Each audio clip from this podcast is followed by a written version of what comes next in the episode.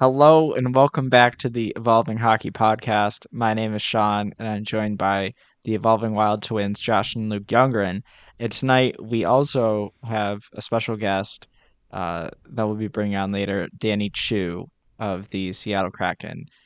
We didn't have too much to talk about just in general with league happening, so we decided to pick a random fellow out of the crowd and have him onto the podcast.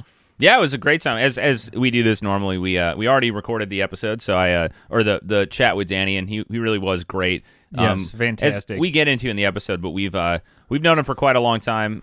He was part of Hockey Graphs in a way, and also he was actually more from the basketball background. But we'll let you explain, or we'll let him explain to you what his background is. Yes. But it was a great time. We had a great time.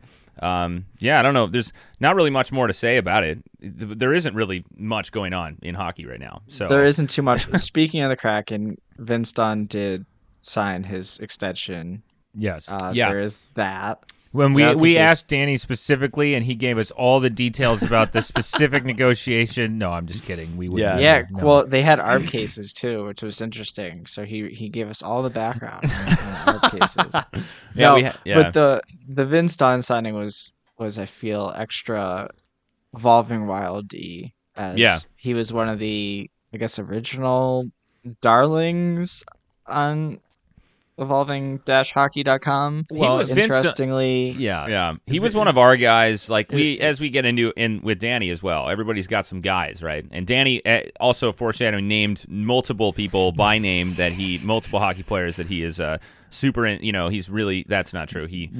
Vince Dunn, when he played for the Blues, this was a big thing. He came up really good in a lot of our models. I think it was like 17, 18, or 18. Yeah, 19, when he was remember. Like playing as third pair defenseman for the Blues, and like he was like rating out really highly in a lot of like our Rapham and stuff like that. And so we were like kept saying that, and there was a lot of arguments about like, oh, well, if you put him into a top line role, he's never going to succeed. Blah blah blah. He's like blah, which then is kind of irritating because it's like, he's doing really well in the role he's in. So anyway, but it's fun to see that he is being rewarded for a good season with the Kraken, and very as Sean said on topic with Dani, one of the Kraken's analysts. What's it or his technical his title? I don't quite remember what it actually was. Senior quantitative analyst. Yeah, that's it. Yeah, with the Seattle Kraken. He was also a big part of organizing CHack, which we get into in the interview as well. He's been involved with the community for a while, and we really had a great time. It was I hope you stick around. You didn't just come to listen to us introduce it and then leave. Yeah, yeah. They all came for the. Your thoughts on Philip Bustickson, but goalies are voodoo. Yeah, and we did. I think there's too much else to say either on Vlad Tarasenko and Sebastian Aho. And so. The Aho deal was very good for the Hurricanes, I thought. Yeah. Troy Terry, I think the ARB filings came in as well. And then I think that's like one of the last. Him and is Zegers still out there, right?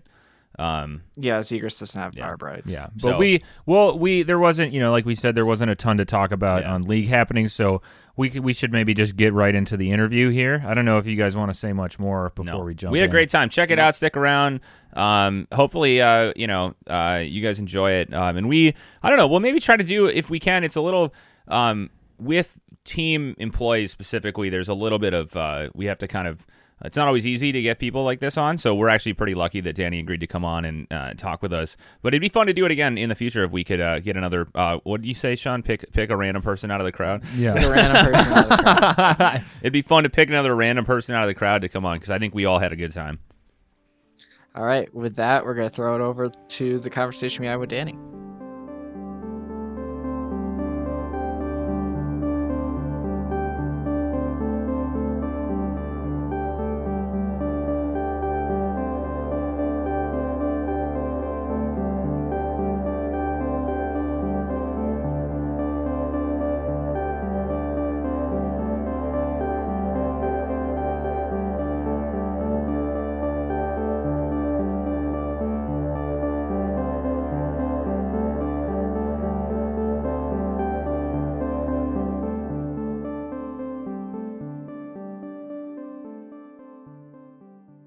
So we have senior quantitative analyst Dani Chu with us. Now, Dani was hired by the Seattle Kraken before they had any players. He was hired back in January of 2020. He entered our HockeyGraph Slack, I think, a little bit before that, because he kind of came onto the map when he was part of the first place team in the student division of the 2018 NFL Big Data Bowl project. And the Kraken went right after him and said, this is our guy to go along with, I think they had Namita at the time, and Alex Mandryk. And so he became a big piece of the organization. We are really glad that he agreed to come on. We did not keep him hostage. He's actually in another country right now. So I can confirm that he's not trapped in anybody's basement. So, Danny, you can honestly say how you are today. Awesome. I'm doing great. Thanks for having me on. It's great to get to talk to you guys. You guys have been a big part of the community since I've started doing hockey stuff, which was fairly late because I was doing basketball and football. So I've always been reading your guys' stuff, and I'm excited to be on the podcast. Yep. Awesome. Well, thanks so much for joining us. Yeah, thanks for the kind words, Danny. We were made aware of your stuff as well in the basketball realm as well. So we've taken a decent amount from you, as much as one can steal work from. So borrow. You look at the code and you see, oh, they did that, and they did this, but I was trying to remember, Danny, when you and did you write for Hockey Graphs, or were you more like a shadow member in the background? I was always a shadow member. I did one presentation. Actually, my first presentation that was in the community was at VanHac. Okay. And it was a hockey presentation. That was my first time doing something that wasn't a school project. So VanHac was organized by Hockey Graphs, I guess. So that was affiliated, but I never actually got an article up on Hockey Graphs. Okay. I wasn't entirely sure. Yeah, because that was I know we didn't go to Vancouver for that. Was that in 2018 or 20? I think it was 2018. 17, I think. Yeah. Okay. Yeah. Yeah, and Namita presented this great project, and I was blown away. I was "Who's that?" Yeah, was that the prospect? The stuff, her presentation on prospects.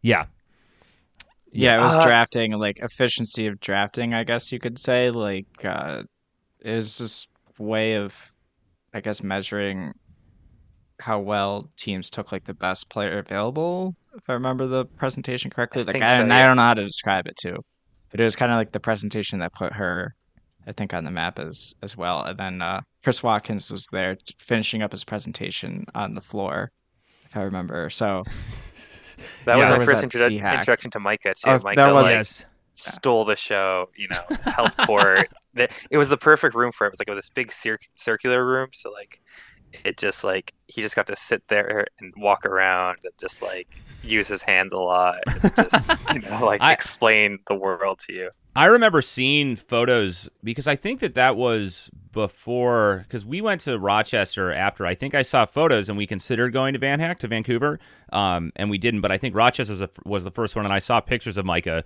and he's in this big circular room, and he's just got his tweed suit on or whatever it was with his beard. And I'm like, oh, that's what he does. That's what people do. And then I realized, oh no, that's what Micah does. Yes. No one else does that. Yeah.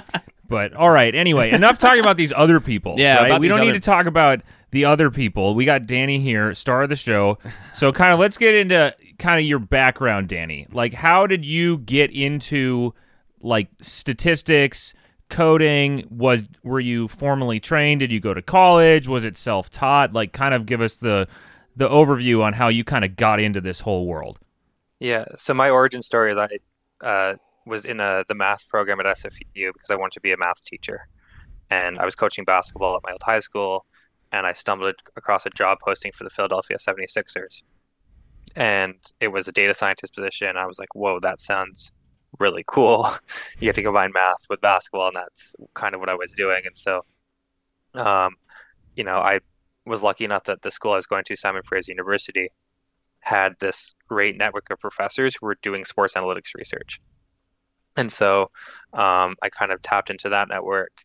All of a sudden, there was a group of students who were really interested in it. And so I had these colleagues, these really good friends that I think a lot of people found community through Twitter. I was just lucky enough to have mentors and friends all at the same school who all were interested in the same stuff. So we kind of worked on projects. We applied to Vance Ash. We did some hackathons. just like put things together and start to like get experience working on projects. And then once you get to the conferences and you see all these public people doing work, and I started to get on Twitter and see posts and research from everyone else. I was like, whoa, this is super cool, and start to build from there. So really lucky to be at Simon Fraser and made some really lifelong friends that are super smart and super helpful to help me get to where I am. But yeah, formally trained in stats, math, and computer science. And I did my master's once I knew I wanted to do statistics.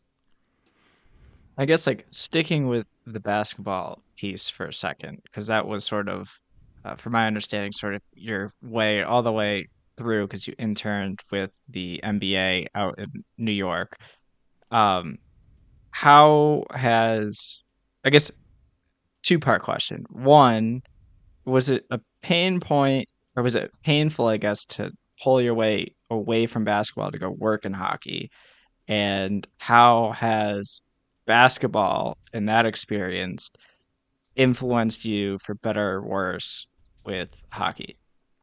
Yeah, great questions. I think, first of all, like, going into hockey and turning down a basketball job was, I just never thought I would do it, but the opportunity at the Kraken was so interesting and so cool and so well set up, like just with Alex and Ron and the buy-in that we had and the opportunity to do an expansion draft, like it didn't really feel like I was, it did feel like the best option. So it was weird to me to say no to a basketball job, but at the end of the day, it felt like the right move. And I think it has been so far, or was the right move.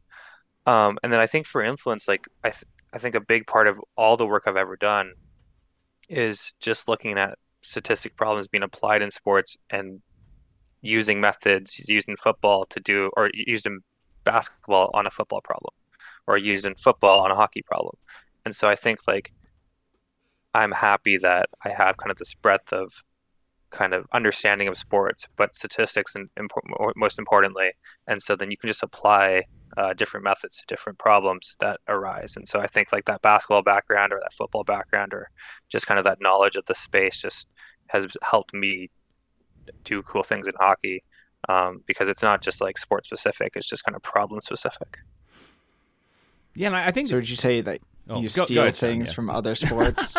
I would say that we build upon basketball. I would say that we stealing from the NBA. Build upon. That's a good way to say it. You know, yeah. I might take that. I might. You never used that before, bro. Term.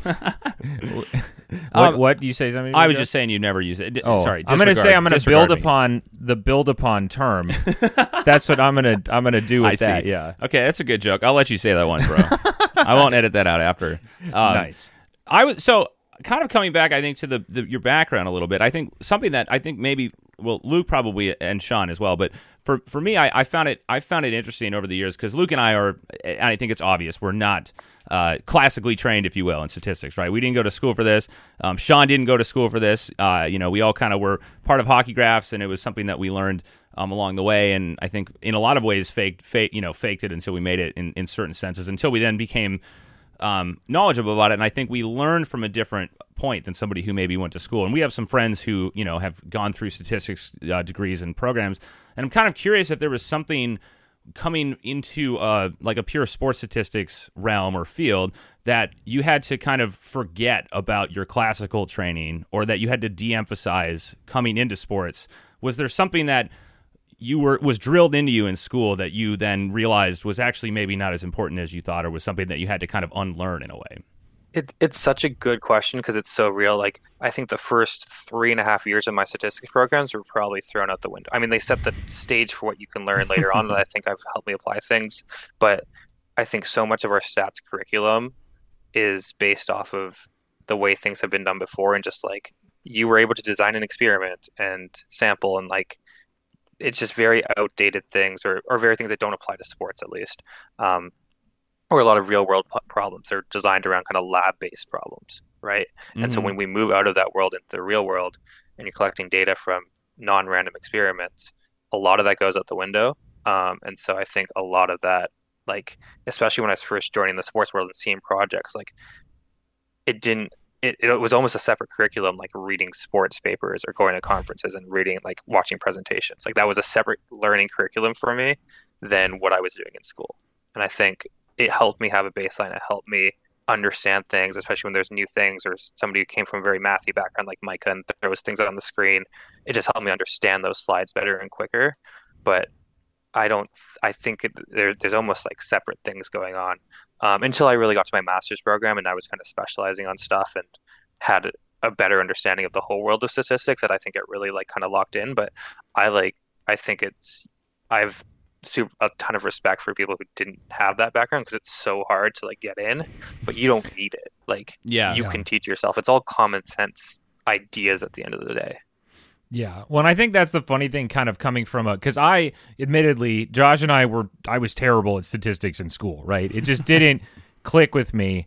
And I think it's kind of interesting that it took me to get going, to school for a totally different thing. And then, 10 years later or whatever, coming in and kind of more grasping the concepts and that being really interesting to me. And so it was more of coming at kind of reverse engineering, like, okay, this is the concept. Now, how do you actually do that? Which is completely in the other direction from coming from like, oh, mean and, all like standard distributions and learning from that. The teacher in me loves that, because like Sean raised his eyebrows at me when I said it's common sense problem, because it's not common sense the way you code it, or like it's difficult. Yeah. It's not easy. But the idea, that concept that you're hanging on to is always born out of like, I'm trying to adjust for this thing. And that is should always be common sense. It should always be rooted in hockey and sports, and it should always be driven by a question. And so I think like I was the same way for the first 3 years of statistics classes. I didn't like them for the most part. Some of them I had to do, some of them I took because I was like, oh, this cool job could eventually happen in 8 years, and it happened quicker than that. But like, when it wasn't until like I got through a lot of that boring stuff that didn't kind of click in my head that I got to the concept stuff that let me apply and solve problems, which I think is like the right way to do it. And so I have a big issue with the stats curriculum and how I think it should be designed and taught, but that's a story for another day. Yeah, I think it's kind of... Oh, go ahead, Sean. Well, I was just going to say, because Danny called me out for raising my eyebrows. I just think like the better word there is like intuitive. Like you can have the feel. I don't think it like should pop out at you like common sense, but I feel like it's like something that's like when you get it, it's aha moment. That he put me on the spot there. You guys never talk about my facial expressions, and Danny was like the first one to ever do that. So I don't. I feel like I had to. Well, we only talk about how Sean is constantly laughing in the background. You can't hear him. He doesn't audibly. He's a silent laugher. Yes, he is a silent laugher. So we always joke how it doesn't seem like we're funny on here because Sean never laughs at us, but he's constantly laughing anyway. He's doing it right now. Yeah, exactly. I know. See, we have backup here. We have confirmation. Yeah. See, I'm very audible with my laughter. People yell at me all the time because I have a very loud laugh that's identified. Yeah, but I do think, just to kind of follow up on that, is that it is interesting. I think that was the thing that was really fun, kind of learning kind of on my own. Now, I naturally, that's just kind of how I am personally, is I love to like kind of teach myself things because I think it really sticks with me a lot easier, which isn't for everyone. That's just kind of how I am. But I think that some of the concepts that statistics are trying to answer and the methods they're using are super interesting. And so I think that like you said with stats curriculum, is I can completely imagine how if you don't give people that, it really lends well to helping people kind of, what would be like satisfy their curiosities.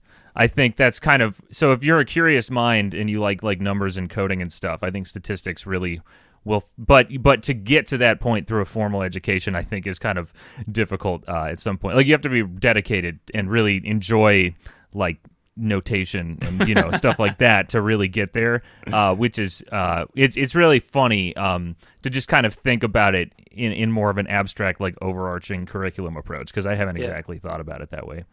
Yeah. It gives you the tools, but it's so bottom up instead of kind of top down. Yeah. It's tough. I was curious, I guess the inverse of that question would be for people who are maybe say there are people who are really interested or listening to this who are super interested in trying to get into sports stats or whatever, or get into maybe, as a potential for a field. What would be something if they are, say, okay, I don't want to go the academic approach, but I'm going to do this. I'm going to go read Meta Hockey. I'm going to read blogs. I'm going to do my own work. But what is maybe something in the statistical realm that you actually think is beneficial that they like that Luke and I could maybe work on, that we could go back and read a textbook on that would be useful for me, in the future if I was going to try to self-teach myself? Yeah, it's hard because I don't know if I'd recommend reading the textbook. Okay, yeah. It's so full of notation. But I use a lot of Bayesian statistics in what I do, and I think it is rooted in a lot of kind of the ways that you want to attack sports problems specifically. in the way that you can try to deal with data that might not be from a totally random experiment. So I think it's quite complicated, and most textbooks are going to be like way out there. But if you can find a good blog post that kind of does a good job of explaining it, or someone's done a cool project with it that you can root yourself in and kind of understand what they're trying to do. I mean, even my Bayesian problems that I've worked on that I've presented have a lot of kind of equations and stuff, and I've tried to kind of put it into more English words, but it's going to be quite technical, but I think the general concepts of it are quite good. And I would also just say start with Evolving Hockey. Like, just go read the blog post and look at the code. Hey, we didn't pay Danny to say that. Yeah, we did. No, we did. Sean did. Yeah, you got to check out the X-Guy write-up. Oh, hey, I'm working on it. You know, and that's the thing for me, right? Is that sometimes when I'm writing for our site, right, I have to, because I don't know, I'm really bad with notation, right? Like, I never learned it, and I've been, you know, some people are able to teach that, but, like, I always equate it to, like, so we're, like, trained musicians. Like, we went to school for music. So music notation is, like, to me, statistical notation, where it's a very similar thing where, and so if I would know how to, like, be better with statistical notation, I think it would be extremely helpful when I'm, like, reading white papers, right? Like, if I'm just exploring and trying to understand these concepts. But a lot of the time, I've found that it's kind of fun if you come from a coding background. You can, if the code for something is, so say just in R, right? A lot of the time, the functions that are being used, you can kind of reverse engineer from the functions down to what the equations are saying and be like, oh, that's what it means. And you don't have to know what the notation is if you can kind of code in R and can kind of read some functions and look at documentation. So it's kind of a funny just approach, like you said, top down to bottom up kind of approach there is, you know, just different people learning in different ways. But yeah, enough about I think stats. Sean, I think he was using his eyebrows again to indicate he had a question. I believe. I was not necessarily using my eyebrows. These are not, my eyebrows are not tools. I don't think so. But apparently you do have good eyebrows. Good eyebrows. Sean. Oh, thank you. That's strong, very strong. I guess maybe let's switch back to the Kraken topic. So you made the decision, right, to kind of, I guess, pass up on basketball to go to the Kraken. I want you to expand a little bit more on the fit with the Kraken. And you said buy-in, I believe, right? Like, how, I guess, what is the buy-in with, what is the buy-in in your own words? And, like, how does the Kraken, I guess, implement analytics across the organization? I think for me, it's just having a seat at the table and being listened to, and not just being like listened to without question. Like, I think especially when we were developing our early models, we got big pushback, and not in like a, I can't use this way, but in like, okay, most of this is good, but like, here's some glaring errors to my eye. And then it wasn't like just fix it. It was like, okay, we took that feedback. We went and tried to make wholesale changes to the models that we're not like, oh, I'm just going to hard code a fix in for this player. It's like, okay, why are we missing on this player? And let's discuss this. And from stakeholders having those discussions with us, we were kind of able to drill down and make some changes to the models. And all of a sudden you pop it out and everything looks a little bit better. Where you were right, you were even more right. And those places where you had some criticisms have kind of disappeared. And so I think that kind of process and that kind of feedback loop is really great. And then when it comes time to decision making, like, we always give our opinion, and it's not always agreed with, but it's always kind of met with respect and talked about and discussed. And we, I think, bring that same respect to our scouting staff and our management staff and our coaching staff and everyone else we work with. And I just think that kind of healthy dialogue is what buy-in is from the organization, because we know we're not perfect and they know we're not perfect, but we know that together we can come up with the right decision. So I think that's really cool, and I think just the people that we work with, I just have the most appreciation for, and really like enjoy my time working with, kind of outside of, and within our team as well, our R&D team, but just kind of everyone outside of our team that we work with is really great. And then from implementation into the Kraken organization, like, we're touching, hopefully, I think every facet of the hockey ops world, right? We're in from amateur scouting, which is Namita's baby, and she loves it, and Alex is very involved too. But we have a ton of work there, all the way through our AHL team, working with the coaching staff there, working with player acquisition on that side of things, up to the NHL team where we're working with the coaches, we're working player acquisition, we're doing strength and conditioning, trades, draft pick trades.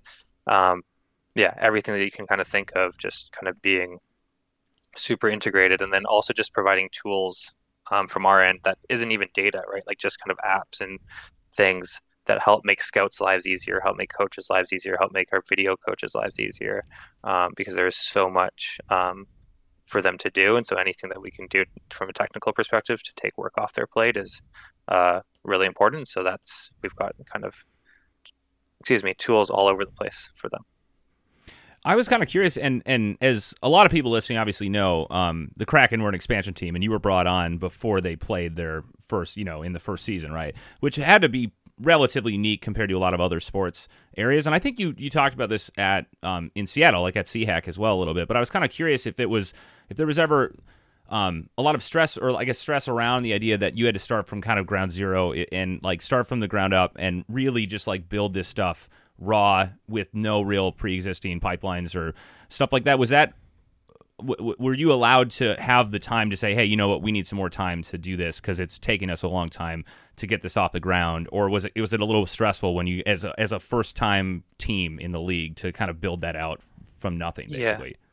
It's a blessing and a curse because you got to do all the work. Like there was nobody else to do it. Yeah. And it wasn't just like, oh, I have this idea, I can just fix this one thing. It's like, no, we need everything.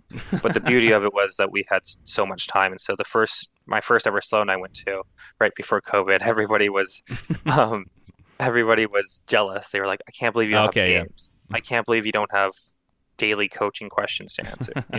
I can't believe you don't have trades to evaluate. Like we just had time to sit there and develop. And I think that was so good for us, because if we had all these other things, our priorities would have shifted. We would have had to work really hard, really fast to get some stuff up for the coaches right away. We would have to just been like, okay, bare minimum, whatever works. And like, I think there was still some of that just to get everything ready by expansion day, but I'm pretty happy where we were by expansion day. And it wasn't like, oh, we need this in 2 weeks. It was like, we need this in 6 to 8 months.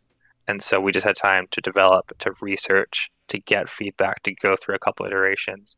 And yeah, are the models better kind of 2 seasons in now?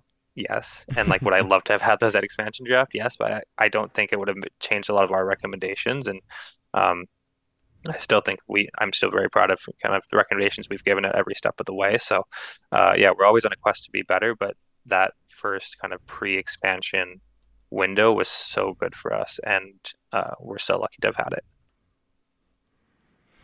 Yeah, I mean, it seems like a kind of a, like you mentioned, is that I think people who are maybe trying to, like, thinking about what it might be like to start from a team, and I think this is not necessarily the case in hockey, because it's been, I think, acceptance by teams has been kind of a similar thing, where even if a team has been around for decades, right, well, they're just hiring people to start an analytics team from scratch.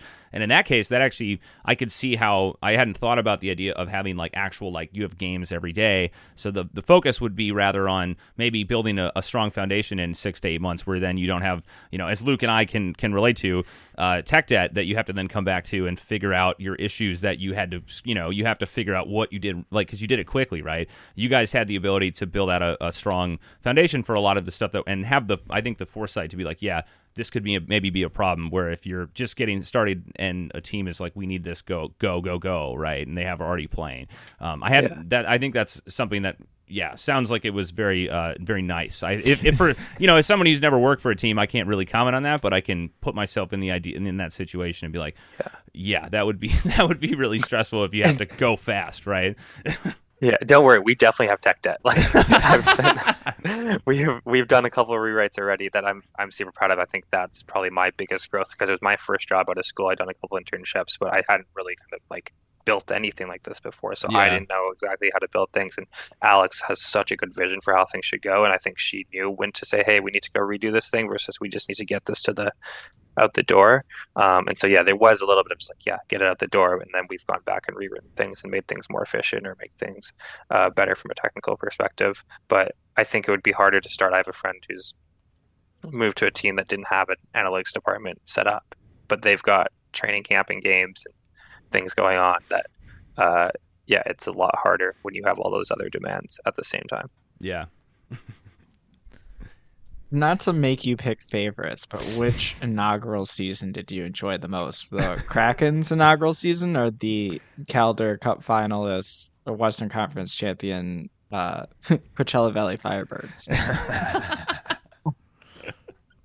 Yeah, I don't think I can use my, like, I can't talk about that pass because I think the answer is pretty clear. Like, one of them was really hard because we didn't win a lot of games, and one of them we won a lot of games, but also the other important team that I really care about was winning games. So I think this season from the Coachella Valley Firebirds was more enjoyable than the first year. Not to say that the first year didn't have its amazing moments from our first game to... There's a couple of games I look back on just from a fan perspective, showing up to different moments that really made that season cool, but we didn't win as much as we'd hoped. You know, I've said it before, and I'll say it again. I love the Coachella Valley Firebirds, and I love the Seattle Kraken, but this season with the Firebirds was really, really fun to see their success. They had just an insane schedule. They started in Seattle for training camp. They were playing out of Seattle. We had 3 home games in Seattle, and they played a couple road trips from there. They moved into Coachella, and then they had a road trip for every week, for every game for like the next 2 months. So they were based out of Coachella, but they were on the road playing games for 2 months. And then they finally got their home arena built and ready to go. And they just had a lot of success, a lot of fun. And I got to go down there two separate times and work with them in Seattle. And just, they are just a fun staff and a fun team to be around. Sure. And it's funny, you know, I remember when I first like started talking to people, I guess, that work for teams, and like one of the things that was kind of striking to me was the fact that they actually cared about the AHL team, which like to me, I don't know. I watch the NHL and like the AHL, it kind of is what it is, but it's funny because to me, at least, I think about analytics as, I guess, being more efficient on the margins. Like, I could tell you that Jared McCann is a really good goal scorer. Like, he scored 40 goals last year.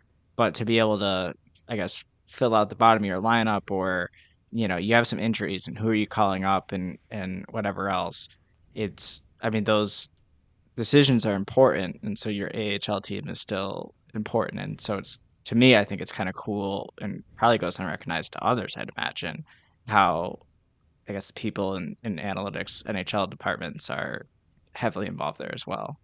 Yeah, I think there's two kind of points there. One, personally, like when Alex first asked me to work on AHL stuff, I was like, oh, I didn't even know that was important. It was before like kind of we'd even done had a team, and so I started working on it, and so just from that, like, got excited by a couple players that we'd seen in previous years that popped and then did well in the NHL. I was like, oh, cool, there are ways to find players that are in the AHL that will contribute to an NHL lineup. So that got me really, really excited.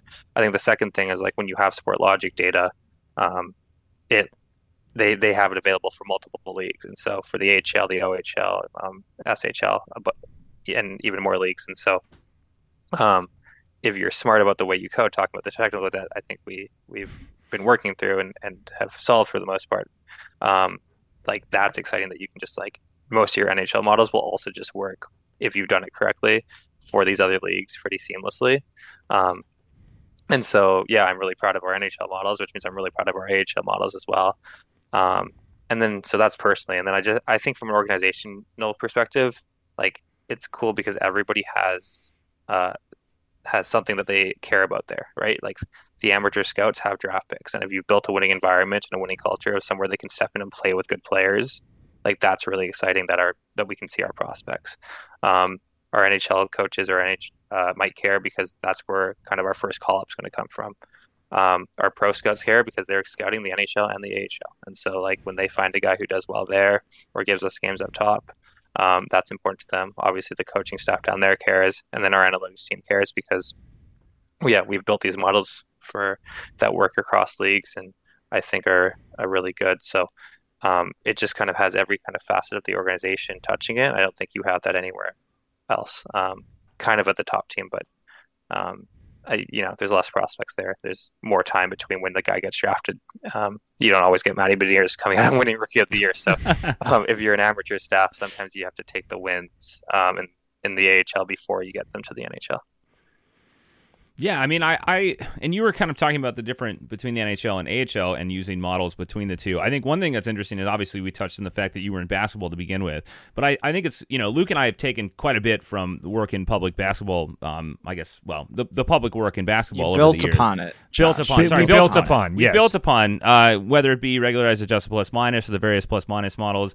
I was kind of curious if there was something when you switched from basketball to hockey. Luke and I will sometimes describe like how hockey and basketball are actually pretty similar, except for the goalie, right? But I'm just kind of curious, when you jumped from basketball to hockey work, were there any models in basketball that you felt actually applied well, like just out of the box to hockey, techniques or anything specific models? And I guess the second part would be, what was maybe the most surprising aspect to you about analyzing hockey just in general compared to your work in basketball?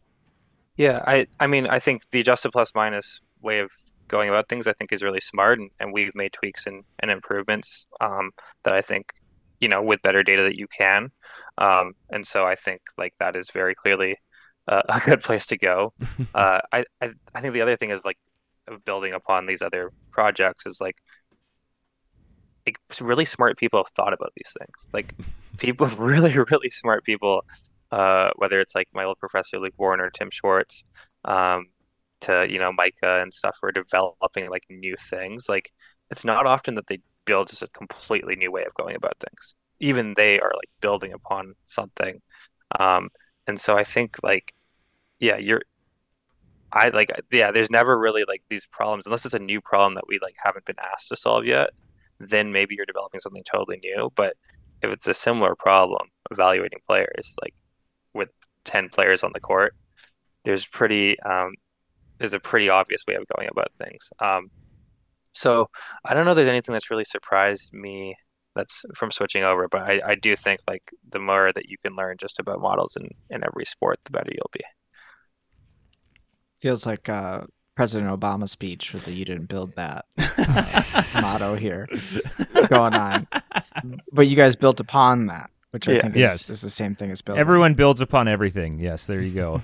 There you go. But that I will say that I just, as someone who has no knowledge about prospects at all, right, about juniors players, people below the NHL, it would be, I have to express my jealousy or state my jealousy of having more comprehensive data of the lower leagues, because I think it would be a really fun thing to have that in the public. I personally I think that a lot of people would, it could really, I don't know. I'm just out here trying to make a pitch for the NHL and AHL to maybe, let's get a little bit more data in the public. So, and it's not just for, the AHL and whatever, but it is, I'm just a little jealous that we don't get more lower level data or lower league data in the NHL. So that's pretty fun to be able to work with that type of data and see prospects evolve through a statistical kind of method. Yeah, it's cool. It forces you to write better code, and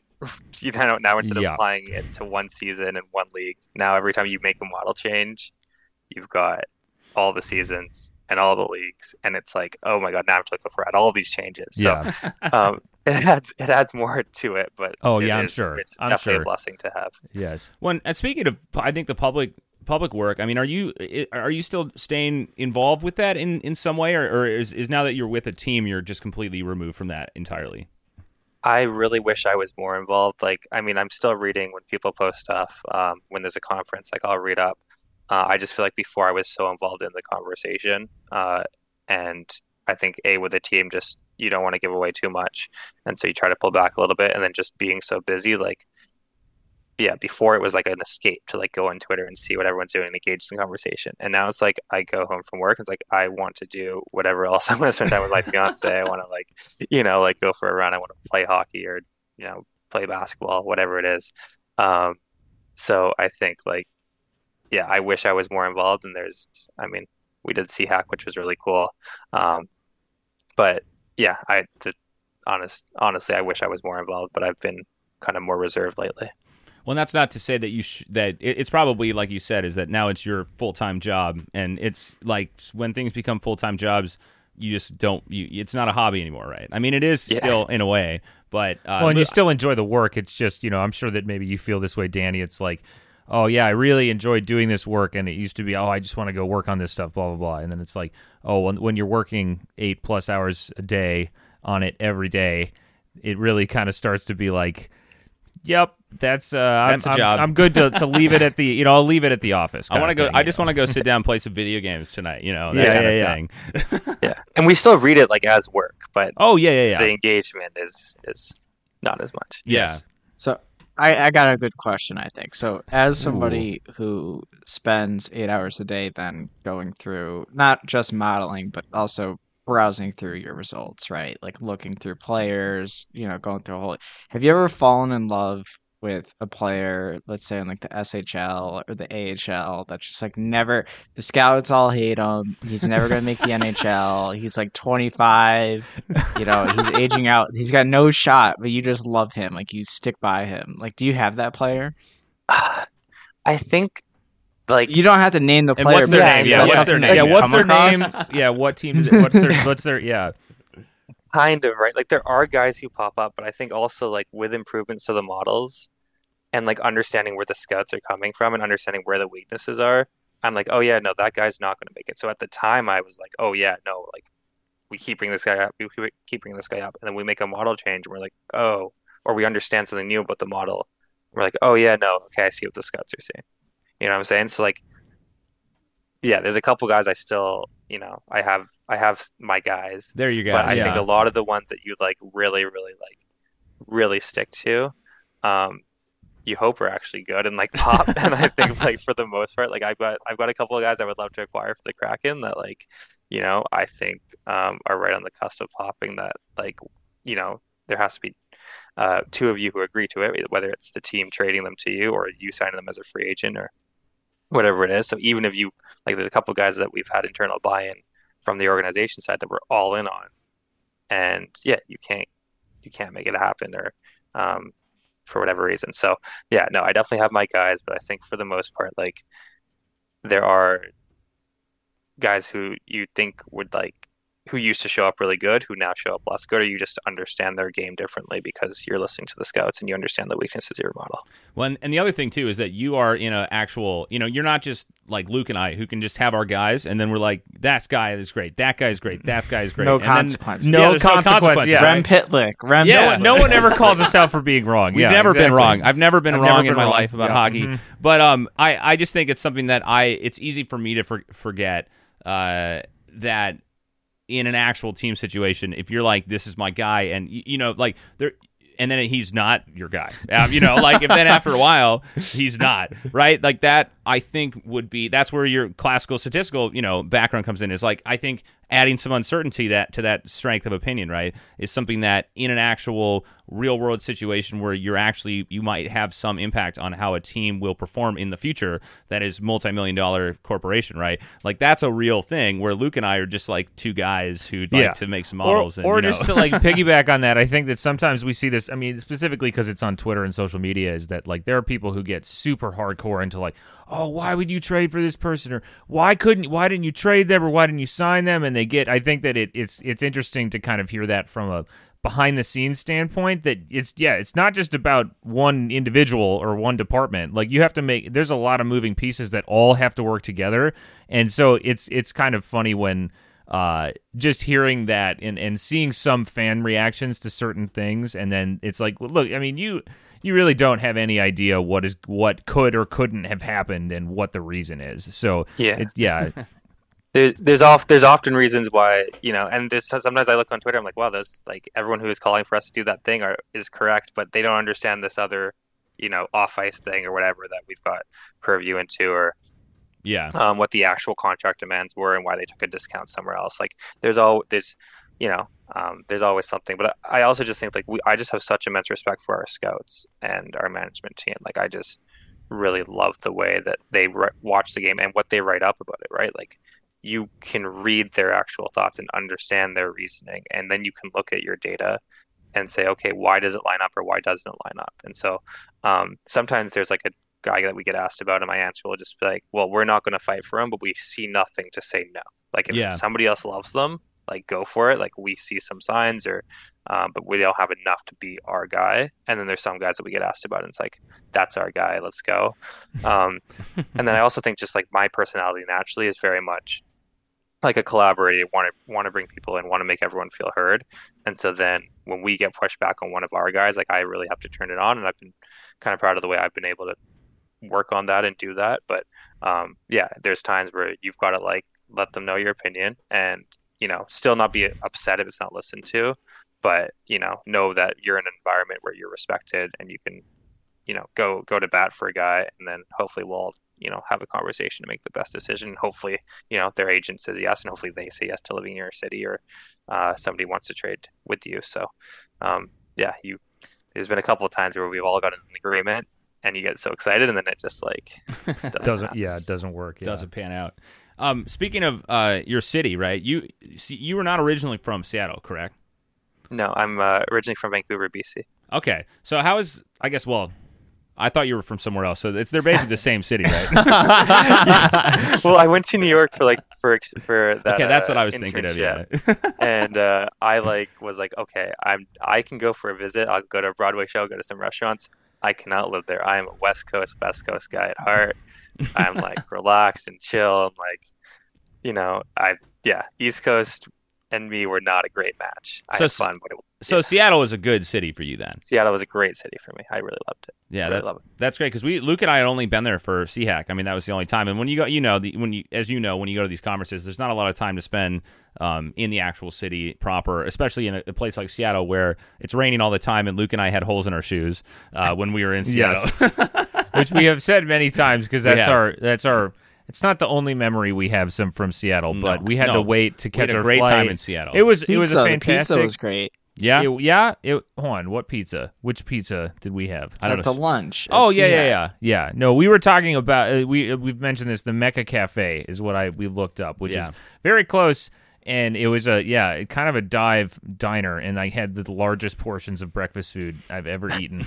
Anyway, not to kind of keep talking about this, but yeah, so I guess that we could maybe I'm not exactly sure how much time we have here, bro. We're getting close to the probably. Yeah, because I think we had a few minutes, Luke. You got another question or two. Well, because I realized that I've just been making statements at Dani and not actually asking any questions, and I've been trying to formulate questions. So I'm gonna go. We came up with an outline with a syllabus. Sean did some great work on that. So I think segueing from Seattle into CHack, we had on the agenda to talk about kind of the panelists and the panels and the presentations at the Seattle Hockey Analytics Conference. And I just, first of all, would like to say that the panels, I enjoyed all of them. I thought all the panels were super enjoyable, coming down from the data science and that more data sciencey and coding type teams. Luke says he has only been making statements, and he starts off his question with. But anyway, so I'm just saying this. Sorry, it's a very long-winded way to get to my question, which is kind of how does it go about organizing the panels? Is it a collaborative effort? Do you kind of just reach out to people and say, hey, do you want to do this? How do you kind of get a good chemistry? Because I thought the chemistry of all of the panels was fantastic, and I'm just kind of curious about that. Yeah, so I mean, I think the first thing is just Marissa and Allison, who did all the organizing. We gave advice where we could, but they did the real work. They were amazing. Allison Lucan, friend of the pod. Yes. Friend of the pod, yeah. And Marissa from the Kraken.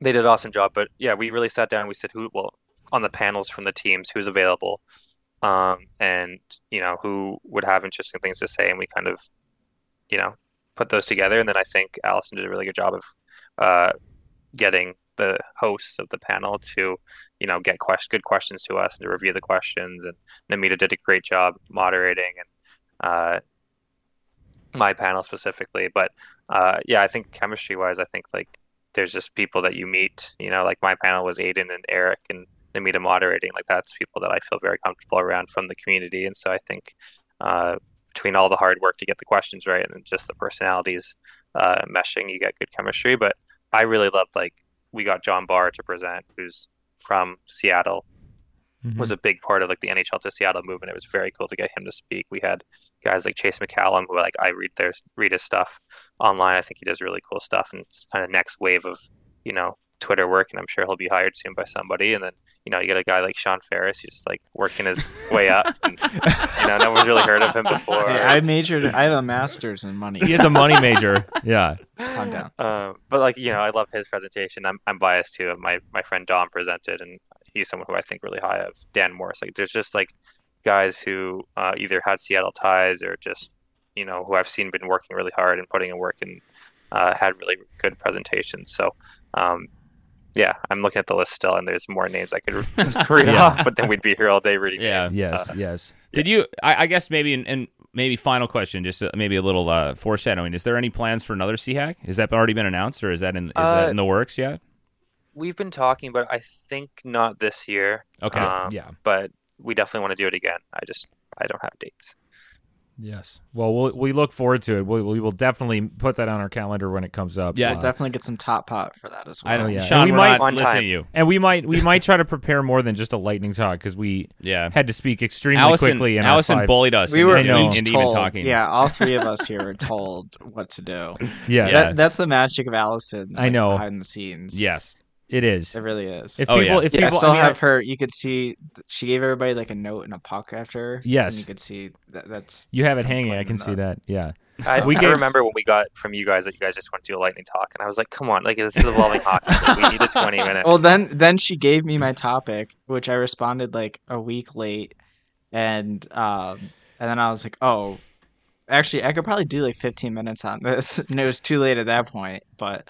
Yeah, we next time I'll give it full time. I think that the next time there is a CHack or Allison is involved, we will definitely be doing a longer presentation. I think it was at the time it was just a little turnaround at the start of the season. We just had some stuff in the way of it as it goes. But when we got there and actually did all the work to present, it was like, oh, God damn it. Why didn't we could have done this for 20 minutes. Yeah. After I did it, I was like, this could have easily been longer, and I don't know why I was apprehensive. That's one idea down. You know. Maybe we'll just follow up on that. But anyway. We had like five groups like that, and there was like the group from SFU who won the what's it called? The one that Megan puts on the hackathon. What was that called? I'm blanking. For Staffleets? The Big Data Cup. Yes. Big Data Cup. Big Data Cup. So many Big Data things now. Big Data Cup. So it was two finalist teams that collaborated. So they both had like already done 30-minute presentations on it, and they combined into like a 5-minute. That's what they offered. I think we pushed them to get to 10. Yeah, like that's two 30-minute presentations, and you've combined the projects. Like you should. Anyways. Yeah. So it's just hard. Be modest. Believe in yourself. You introduced that panel as well, or that group. I believe I introduced. Yeah, you did. Right? Yeah, I think it was you probably. Yeah, but shout out to you for getting everybody going. And one thing I will say as someone who's presented at several conferences over the years is that you think that you can't talk that long, and then you get up and you realize. Oh, you can definitely, and it's a lot of like you have to. It's fun to explain it to people, and once you're up there, I know for a lot of people, it's a very stressful, anxiety-inducing, event to go and speak at a conference or whatever, especially if you've never done it before. Especially if you're in the concourse of an NHL arena speaking to 300 people. It is. I honestly, this is for anything. I get nervous doing this stuff. But once you get going, but I will say that it is the community is so accepting, and everyone is there to listen, and everyone is there to kind of learn. And trust me, if you're thinking about doing a conference, I'm talking to you listening right now. You have something to say if you want. So I would consider at any time there's a conference, if you have an idea. Or if you're looking to get into this. I think it's a great motivator to kind of get going on a project that you might have always been curious about, and now you'll give you some motivation. And to meet people, meet team people, meet media people. Like, it's a great experience. And meet people just interested in the same thing that you are. It's just a lot of fun, It's the best. Like, I'm someone who had a hard time networking, I think, when I didn't have something to talk about, right? If you go to a networking event, or if you went to a conference and I didn't have anything that I was presenting about, even if it was just a poster, 5-minute presentation, whatever it was. But the minute that I had something that I presented, now I have an easy topic conversation with whoever it was. And so that's actually how the first time I met Alex was at a poster presentation. Like she came by and asked me about, she's a rower, and luckily I'd done a rowing presentation. And she came and asked me, and then at the end of the conversation, she handed me her Minnesota wild card, and I just had, you know, this converse, like a 30-minute conversation with a team employee. And like, if you, you know, it just makes it easy. So this, to anyone listening, we don't know when the next CHack will be, but if you want to start working on the project now, you've got great inspiration from Evolving Hockey for what your idea might be or what you want to work on. And then this are us encouraging you to present and, you know, present for 5, present for 10, present for 15 minutes. Yeah, totally. Yeah, we're just getting all these shout outs on this podcast. I know. Thank you, Danny. Yeah, thanks, Danny. We would, Danny's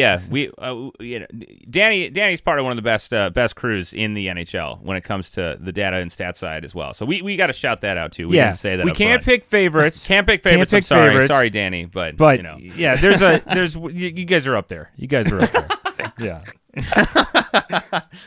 All right. Well, Danny, I think we're kind of coming to the end here, but Luke has been spitting statements out at you, and you and Josh have been just asking random questions. I apologize. So is there anything again that you want to tell our very loyal listeners that, you know, maybe we just didn't get to here, or are you all good? I think maybe that last statement was the one of just like, do public work. If you're interested in just reading, just read. But if you're interested in trying to get into this, every time I go on a public platform, I just want to like kind of give people the, you know, the voice to say, hey, like, you can do this. Just start small. There's resources out there, and the community is so welcoming that you'll always get feedback, and you can always get better, and you'll have opportunities to, you know, present and, you know, kind of grow from there. Yeah, totally. Oh, we didn't even get to talk about R versus Python. Okay. Anyway, that's enough. That's enough. That's enough, it. Luke. You gotta calm down here. All right. Well, thank you so much. Thank you so much, Danny, for coming on and wasting 45 minutes with us. And we're so glad that you came on. We hope you will come on again if we didn't bother you too much. And wishing you the best summer and a happy 2023-2024 season ahead of us. Thank you. Well, thanks for having me on. This is great. I love talking to you guys. You guys bring the best energy. So. Well, thank you. And thank you so much for agreeing to come on. And we had a great time. Yeah, we did. Take care, Danny. Thanks. You too.